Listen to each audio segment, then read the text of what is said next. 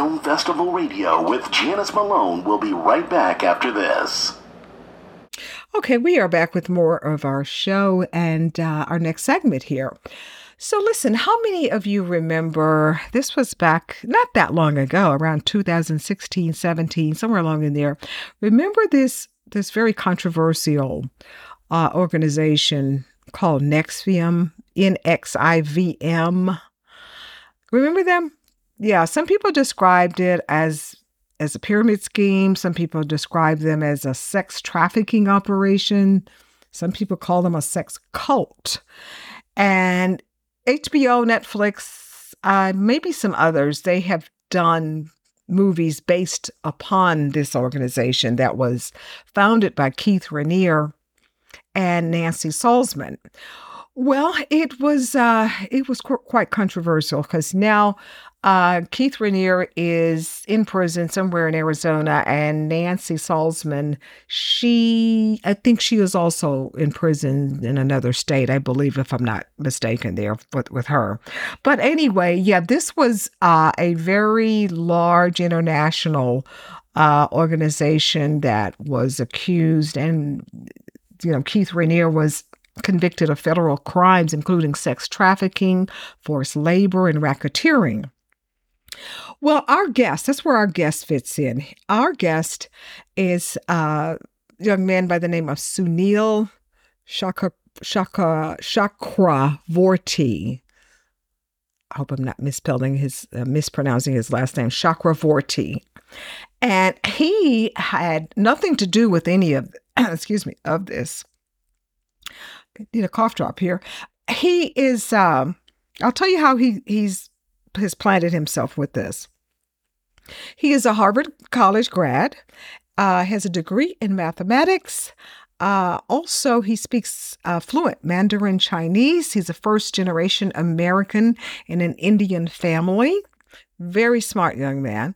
So, um, the way he is got into all of this, Suneel was, he took some courses uh, through a portion of the now infamous NXIVM. It was uh, a, through something, I think they had a branch of their organization called ESP. And these were courses, you know, they were about emotional intelligence, helping people to understand themselves better, you know, working on your your um, you know, stress level, work stress, you know, very, very innocent sounding courses. So that's how our guest uh, first was introduced to all of this. Now, he himself, our guest, had no involvement, none whatsoever, with any of the scandalous uh, federal charges that they were, the two founders were later convicted of. Uh, he was not even anywhere close to any of this. But the way he got involved he followed the trial, attended some of the uh, trial hearings and the court case as such. And um, he also has met with Keith Raniere while he's been in prison. They have had conversations. Uh, again, they did not know each other at all before all of the trials and all of the convictions at all. So now, the reason our guest is connected to all of this is because, in the opinion of our guest, um, he feels like that there was some injustice done to Keith and that Keith has been convicted based upon moral revulsions rather than actual crimes. And again, that is in the opinion of our guest uh, that we're about to talk to, Suneel. So, anyway, it's a bit of a long story. I don't know all of the information, but Suneel does. And so he's going to uh, answer some question as to why why are you trying to i won't say help because you know all has been said and done now but i mean why be connected and talking to this guy keith raniere while he's in prison? Why take upon yourself any of this? Why why do you want to be connected to this at all when you don't have to? Is it for money? Is it for attention? Is why Why, why, why? So we're going to ask him that. Suneel uh, will be joining us in about 60 seconds here to see where is this going and why is this going. I'm just kind of curious. It's like this young man, he's a very handsome, very smart young man, a Harvard grad, mathematics at that. So, uh, a lot to unfold and unpack here. So, uh, we pre recorded this interview earlier. And so let's roll it. Uh, this is my recent chat with Suneel Chakravorty. Chakravorty. And um, let's find out as to why he has uh, become affiliated. I guess that's the word we might for now use uh, with this whole Keith Raniere, formerly of uh, the NXIVM organization. So let's take a listen and we'll hopefully get some answers here to see where it's going. So let's roll it. Neil, it's such a pleasure to talk with you. We are all prepared on my end. Let's just put it like that. okay, great. I'm glad to hear. Okay, great. Let me start by asking you what is the correct pronunciation of your last name? It's um, Chakravorty. Chakravorty. Okay, I'll practice with that. I'll get it right. so for now, I'll just be safe, and I, I know that I can pronounce Suneel correctly. Yep. Okay, well, Mr. Suneel, all right, here we are. Um, lots to, to unpack here. We don't have time to, of course, unpack everything, but um, want to start off by asking you, of course, the uh, NXIVM, some people call it a cult. Some people say it's not. Uh, how are you connected to this whole, uh, scandal, this whole uh, headline making, entertainment from HBO making situation? How are you connected to this? Sure. So I, I became, uh, more connected to the post scandal than the pre-scandal, but basically, um, just for a little background, NXIVM was a you know personal development self-help group outside of um, Albany, or operating in Albany for about 20 years, and they had a number of umbrella companies, or it was an umbrella company of some subsidiaries. One was called Executive Success Programs, which was an executive coaching, personal coaching program. So my my background is in technology. I was running a startup in New York City in 2016 and this was about a year before the what you call the scandal um, kind of broke out, the media scandal. And I had been taking some classes in uh, in New York City, and so um, I wasn't particularly involved or close to any of the the subject matter of the scandal, but I was more of a kind of outside observer, but had a little bit of inside um, access and, and uh, understanding. That when I saw it, you know, sort of happen over that next year, I had sold my business and kind of went to, had some free time and went to the trial. Uh, I was only planning to stick around for, um, a day or so. And then I ended up staying for the entirety of the trial and was just amazed by what I saw and the discrepancy between the headline and what was being presented. And then eventually got involved in helping the, the defense team. And I'm now the power of attorney of the, the defendant, Keith Raniere, who's the central character and the, the founder of NXIVM. And so, uh, when was the last time you talked to Keith? I understand you, you stay in touch with him. So, um, we have, uh, so I'd been in touch with him. Uh, he'd been able to call me probably since a couple months after his conviction when we first started talking uh, more, you know, on the phone. Um, and up until like last year, we were able to have phone access. Um, and then after we filed a a motion for a new trial um, based on new evidence that the key evidence in the case was manipulated and fabricated. That you know, within a day or so after, I was blocked from his list, and he hasn't been able to call me since in almost a year. Are you able to correspond with each other by mail, you know, traditional mail, or what? Um, there's there's attorneys that that have contacts, and since I'm the his power of attorney and manager of the legal team, um, I do coordinate with his attorney, but you know, direct contact, uh, uh, we're not, uh, not allowed. Okay. And so let's go for the since we are primarily we are an entertainment show. Let's go for the entertainment aspect of this. Okay, the um the the HBO series. Um, Yep. What did you think of both seasons so far? What do you what were your opinion about this?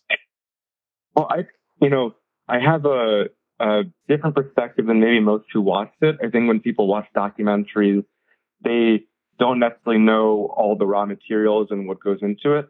And, um, you know, my opinion is that this was, uh, one very specific, uh, presentation and, you know, had a lot of selective editing and kind of focused mainly on the salacious stuff and kind of skipped over some of the key fundamental facts of what went on, how in this last season, which was about the trial, they made some huge, huge omissions that I think would have changed the users, the, the viewer's perspective on a lot of things. So, I mean, there's just a number of things that, that don't make a lot of sense. Such as What's being presented. okay. Sorry? So, such as what are some things you are, are Yeah. disagreeing So with? I think the way the way that it it's presented, the way that I, I took it from the documentary, um, was you know there's this horrible guy, Keith Raniere, and he's this manipulative guy, and all this horrible stuff and is, is allegedly going on, and no one is there's no violence of any kind. He's got 120 years with maybe three or four testifying alleged victims, um, and that's 120 years for it doesn't make a lot of sense. Allison Mack, who's the Smallville actress, who is allegedly his, you know, second in command in the sorority, um, compared to 120 years, he gets three years. So that discrepancy doesn't make a lot of sense. Then there's Nancy Salzman, who's kind of the central, uh, person on the quote unquote inside in the second season. And they never really explain, you know, why she pleaded guilty, what her charge was. You know, in all of the co-defendants, uh, that are featured in there, like Clare Bronfman, Allison Mack, Nancy Salzman, Lauren Salzman, and Steve Raniere and Kathy Russell, they were all kind of together in presenting a united defense uh, up until almost the seven or eight weeks before trial when this new evidence of alleged child pornography appeared.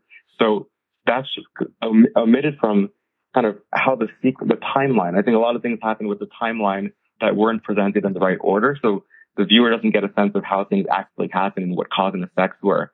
I mean, Nancy and all the other people, they weren't going to plead guilty until this new evidence came. And her actual charge, which was allegedly altering a videotape for a civil lawsuit back in 2006 or seven, I believe, um, there was no evidence presented of even a single videotape that was altered. So I think she had a very strong case, and that's not really presented as to her motivations to, you know, take a plea deal or something when you might be facing trial next to an accused um, child molester, which is a when your when your crime is a, a video alteration. So I think those are like key things that if people knew the details, they would be like, oh, this, you know, I don't like these people maybe, but it doesn't sound something doesn't sound quite right. And I think that's uh, you know, documentaries have a lot of responsibility, I think, to present things as objectively as possible. And I don't think that's what happened here. So, okay, uh, if I'm understanding correctly, you did not, Yep. you did not know Keith at all. Uh, you were not connected to the, uh, the, the, the organization at all prior to the trial and all this. So you were just, uh, average American guy minding your own business. So how, after the trial and Well- such, how did you get to him? And I mean, to, to take this role that you now have? Sure. So I'll just make one clarification that I, you know, I was involved in the organization to the extent that I had taken classes and, and things like, and, and helped with some classes outside in New York City, uh, office or center for about a year, year and a half before everything shut down. So I did know some of the people. I didn't have, you know, very close relationships with anybody that's now infamous. With Keith, I had, I had met him on two occasions, like briefly in passing. Um, but, you know, I attended the trial and I think not a lot of people did because it was, you know, the the government put on like a, a RICO case, which is meant for the mob, and anyone who was any any which way affiliated maybe felt they could be targeted or prosecuted. But I was sort of a nobody in the thing, as as you like an or, uh, ordinary American, as you say, and I just ended up getting to know his attorneys and, and reached out to them and said, look, I, I what I think here is there's been uh, a miscarriage of justice and I'd like to help and applied for visitation and whatnot. So, uh, it, it was actually kind of a, a difficult process because, you know, my background is very, very traditional in the box. I'm the first generation American. My family's, uh, you know, we're an Indian family with a strong focus on academics. I went to Harvard, studied math, started my own business, kind of like lived between the four corners of what's traditional in society. And for me to be risking all of that to be associated with something so extraordinarily nuclear, like it took me weeks and weeks of thinking about it. You know, if I felt there was something wrong, you know, can I, can I just look away? Can I, um, keep building my business or whatever? And I ultimately decided I, I wouldn't be able to sleep as well knowing what I know and seeing what I did see if I didn't try to help. So that's sort of how that happened. And so, you know, with you having such a strong uh, educational background and business background, I would say clean cut. What kind of, uh, what, what, what, I mean, what, what is, what's going on with your career and your business since you have publicly taken a stance, uh, with Keith and this whole, uh, scandal? Um, I think, you know, some people who know me know me and they trust me and they know kind of the type of person I am and, and the skills I have and my character. But, you know, inevitably this sort of reputational stuff does create a stink. And I think some people in my network have been affected and maybe don't think as highly of me as they, they used to. Um, and I've done, you know, continue to do some, um, data science and software consulting. But my primary focus, especially the last two or three years, has been trying to help expose, um, you know, how certain government actors needed to win and how some of the media portrayal has, you know, helps with that. So, you know, my focus for now has been, you know, managing the legal team, the computer forensics team, um, and the building, active building of my business is a little bit on the, on the slower side, but I think, you know, it's an opportunity to do something, uh, in my mind, purposeful and, and good. And so I'm okay making the trade off. I'm still fairly young. Yes, you are. So, uh, you know, the end result, is there a, a, an end result for you? Do you plan on releasing your own documentary or books or, or what? It's a good, that's a great question. I think there's definitely a need for some documentaries around, you know, the trial, what happened and, and putting some of this stuff into perspective and really, in my opinion, bringing more of the truth out versus just what sells headlines and sells newspapers.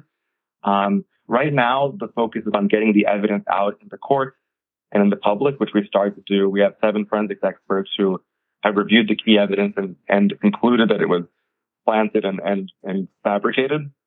And so we're, really pushing back because that's a bigger issue than just this case. That's an issue of, you know, law enforcement breaking the rules. I think that will create the opening for more documentaries as far as a book, I would love to write a book. I, you know, I, I have a blog that I maintain semi regularly, but, um, yeah, I think I have such a different perspective than most people, even people who knew Keith and other people for a long time, because I, I come to it with such fresh eyes and with not a lot of skin in the game from the beginning. So I think a lot of the, um, I hope the public would, would find that, that story, um, useful and, and, and fascinating. So. Well, as I said earlier, there are, are many people who considered NXIVM as a sex cult. Uh, supporters mm-hmm. called it a women's, uh, empowerment sorority. Mm-hmm. In their opinion. So, it, you know, you had said that you took some classes and, you know, what have you. You had a connection, kind of a distant connection with this whole, uh, organization. I guess that's for lack of a better word here. So, you know, knowing what you know about them and knowing what has been revealed, would you have wanted of any female members of your family to be a part of NXIVM or, or what? Well, I think, I think, um, if everything that's been quote unquote revealed is true, then of course not. but my position from going to the trial every single day, reviewing the transcripts, reviewing the evidence, and knowing some of the people involved, um, you know, I, I think that it's hard in that atmosphere to even, um, question something so horrific, uh, the accusations that are here. But I, I don't think that the, the public has had a chance to review the facts for themselves. I think there's been so much delay, so much vitriol, so much stuff that makes your stomach turn and is repulsive that sometimes that can be a distraction from what's really going on. So I think if people see what really went on, what was said at trial versus what the facts showed, um, what the evidence was and why people made certain decisions, um, I don't think that, uh, it would be seen so horribly and the question wouldn't arise, you know? Like, for example, just to give you some specificity, um, one of the accusations in the trial was forced labor. And forced labor is a horrible thing. Sweatshops, beatings, things like that, immigrants, underprivileged people. Um, do you know what it was in this case? Just, just to give you some why I might think differently than the public. Do you know? Okay. Uh, do, do you know what it was? No, tell us. Forced labor was um, an affluent uh, adult white woman um, doing about five hours of video transcription work and reviewing 55 essays, some of which she wrote in her comments that she loved them and would like to read them again. Now, maybe that, maybe she didn't want to read them, maybe she didn't want to read them, but that's not, in my opinion, a 20 year federal sentence. And those are the discrepancies that you start to see where people should start to question, I think, have they been led to believe the truth? You know, I think Me Too and things like that have been a great advancement um, for bringing out abuses of power and things like that.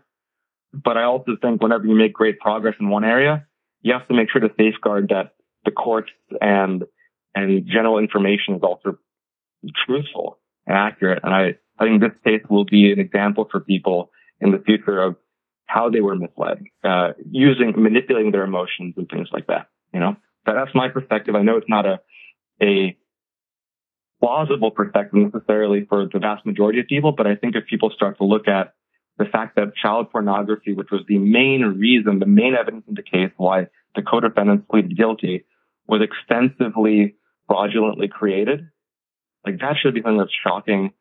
Um, and that evidence is, you know, these reports are public now. Anyone can see the reports. They don't have any photos, obviously. They're just forensic reports.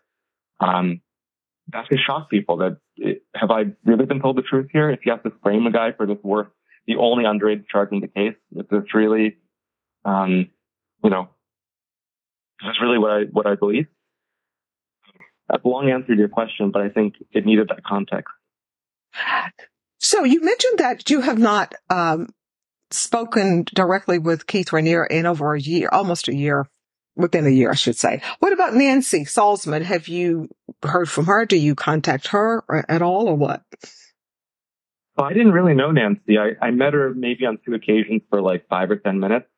Um, and then, you know, outside of her role as president of the company. Um, so no, I didn't have any contact. I, I, I know people who, who, who do know her and knew her well.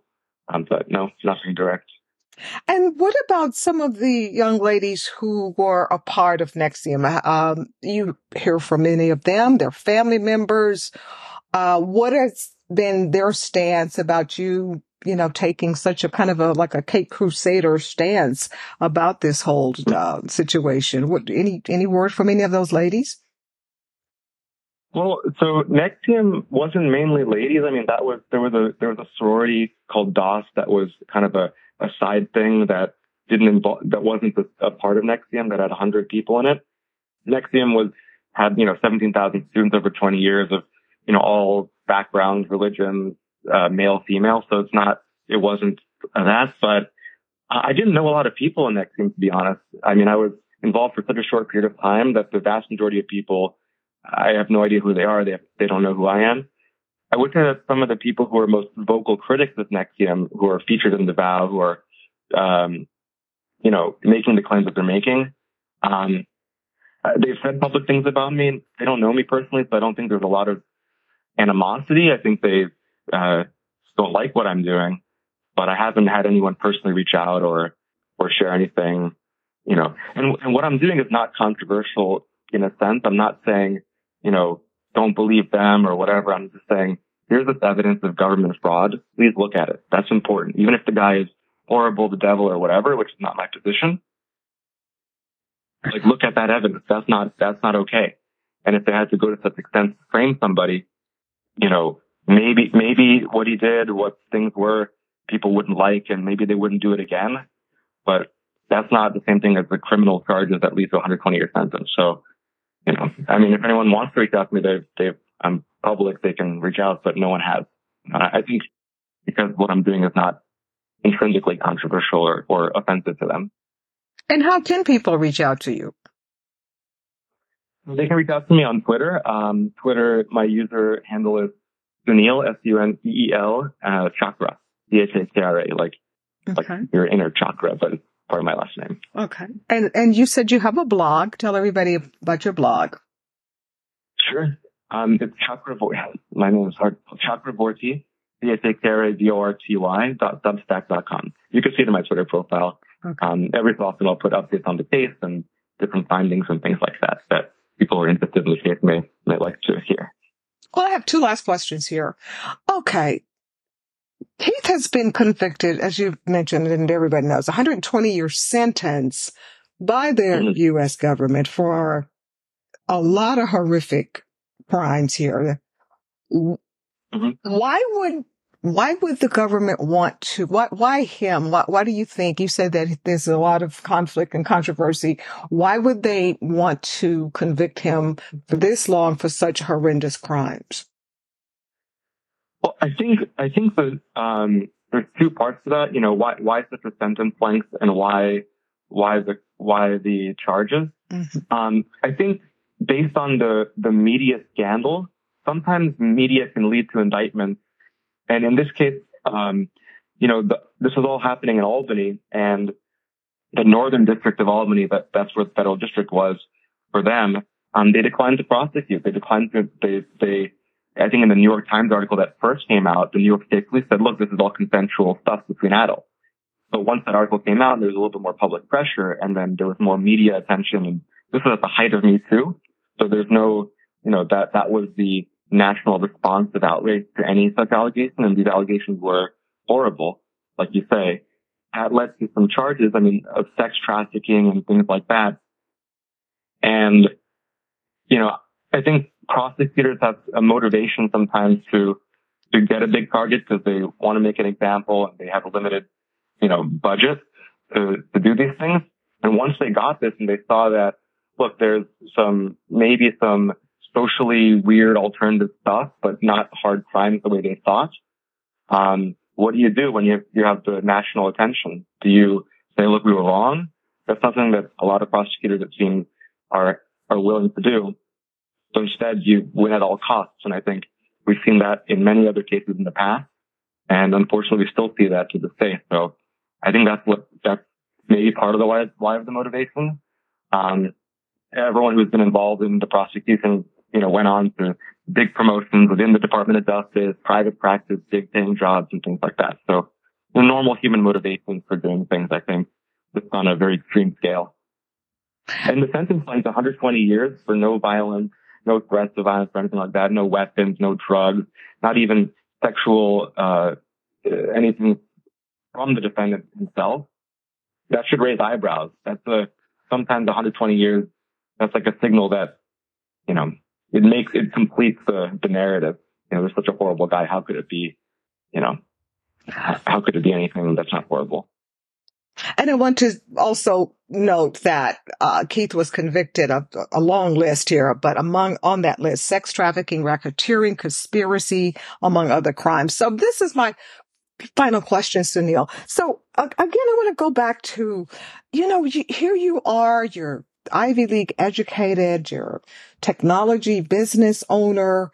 Um, sure. you said, I mean, there doesn't seem, unless I don't know, but there doesn't seem any financial gain in this for you. Um, and you know, you're a smart guy. Why take on and be spokesperson for this type of a trial, this former trial and scandal? I mean, there are so many other wonderful things that you could be doing with your time. Why this? Well, I think, I think the truth matters. Mm-hmm. And I think that that truth was not upheld in this case, nor justice. And, um, that's very important to me as, as an American, as a first generation American. I was brought up to really love this country and be grateful to be here. And you know, what's happened here is really wrong. And I think the public is, is really calcified that there's this narrative of horrible abuse, which if any of it were true, and I, I can walk anyone through the facts of the case very quickly, you know, it would take longer than what we have. They would see that not only are the charges absurd, but there's little to no evidence to back any of them, um, which is hard for people to believe. Um, you know, it's to me, it's really, really concerning that this can happen, and it troubles me.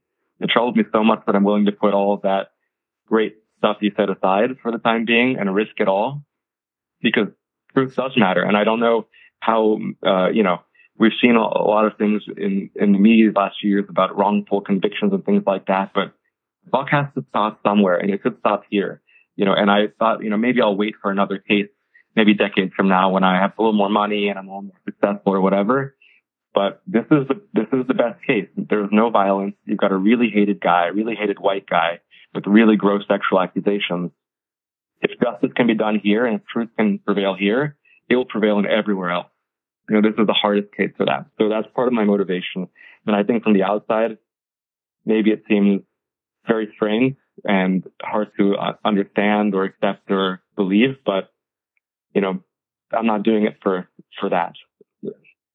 Well, I will agree with you on that. It does, from the outside looking in, it does seem quite strange. Um, but so it really does. But what is no, your? I, I know. I really know. You really, I I'm think, sure. I think if you, sorry? Yes, I'm sure you probably really do. What is your immediate family? What have they thought about you doing this?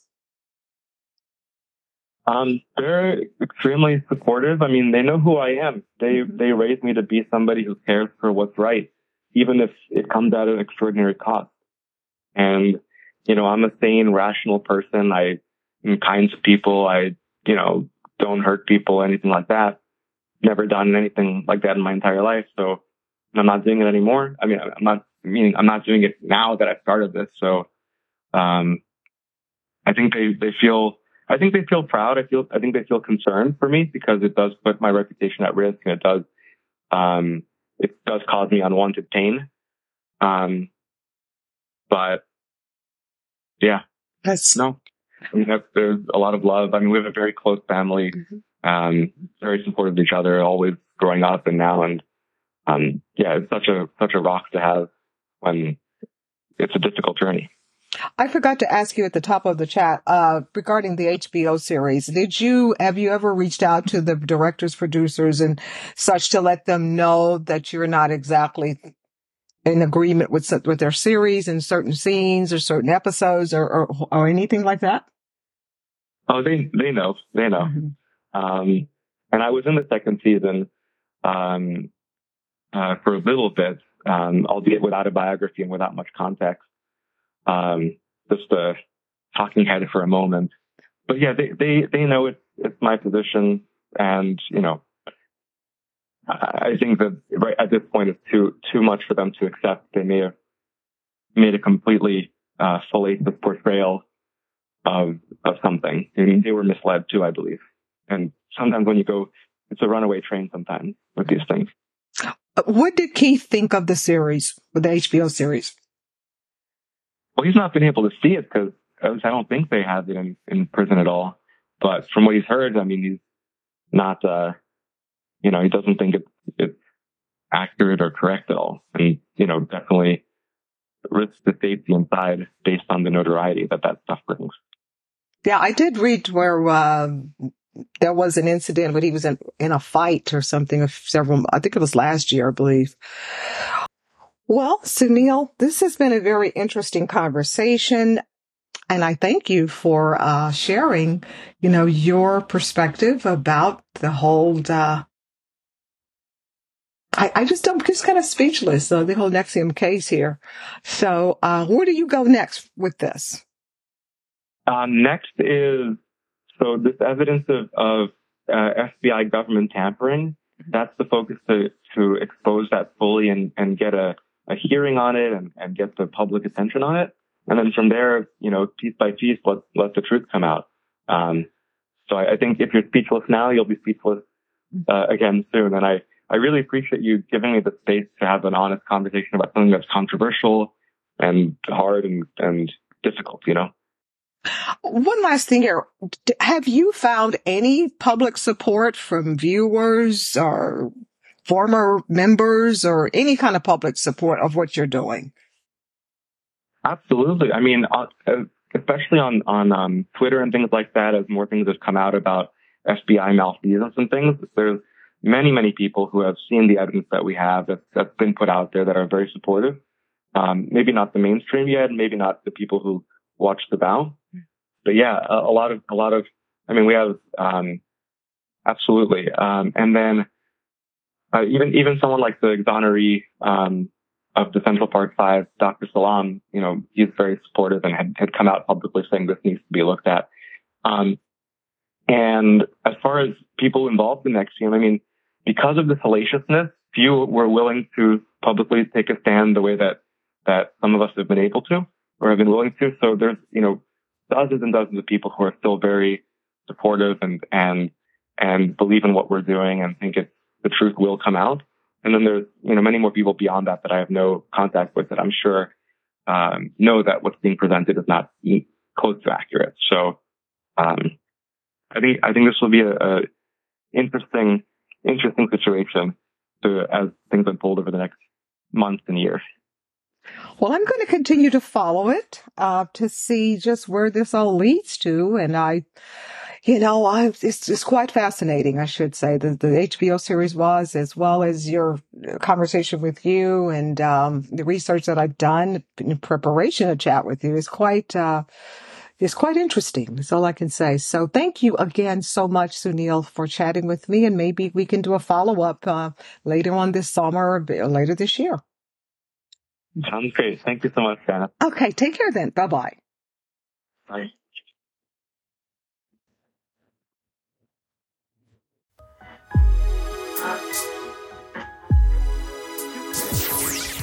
Thank you for listening to another edition of Film Festival Radio with your host, Janice Malone. Be sure to download this and other episodes at filmfestivalradio.com.